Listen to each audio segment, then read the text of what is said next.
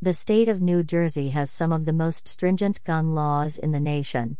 Being charged and convicted of a gun crime in New Jersey can leave an individual facing extensive fines, potential years in prison, and marked for life with a criminal conviction.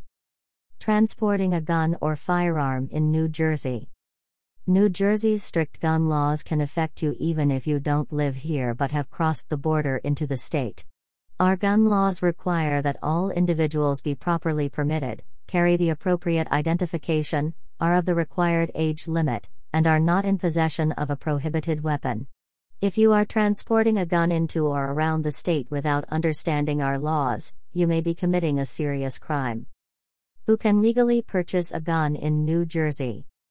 In the United States, the Bureau of Alcohol, Tobacco, Firearms, and explosives sets the federal baseline of who is permitted to purchase or possess a firearm. Beyond those federal laws, each state sets its own laws and guidelines for firearms possession and purchase in that state. Gun crime attorneys explain firearms offenses in New Jersey. Firearms crimes in New Jersey are broken down into specific categories. Depending on the factors and circumstances surrounding the incident, you may face one or multiple charges, including unlawful possession of firearms, unlawful possession of an illegal weapon, certain persons not to have firearms, possessing a weapon for unlawful purposes, possessing a firearm during the commission of a crime. Weapons offenses in New Jersey are serious crimes. Don't face them alone. Contact attorney Adam M. Lustberg and the aggressive defense attorneys at Lustberg Law Offices to understand how we may be able to help defend you against these serious charges. Criminal defense lawyer Adam M. Lustberg discusses possessing a gun or weapon for unlawful purposes. Under New Jersey law, an individual cannot possess a gun or any weapon with the intention of committing a crime. This charge can range from a second degree crime to a fourth degree crime depending on the type of weapon used.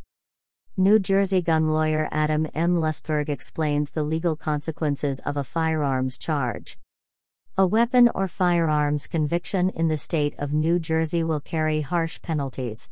If you are convicted of a weapons charge, the penalties will vary depending on the weapon, the crime, and other factors and circumstances surrounding the incident. The long term personal consequences of a conviction of gun crimes in New Jersey. If you are convicted of a gun crime in New Jersey, you will have a criminal record that may remain with you for the rest of your life.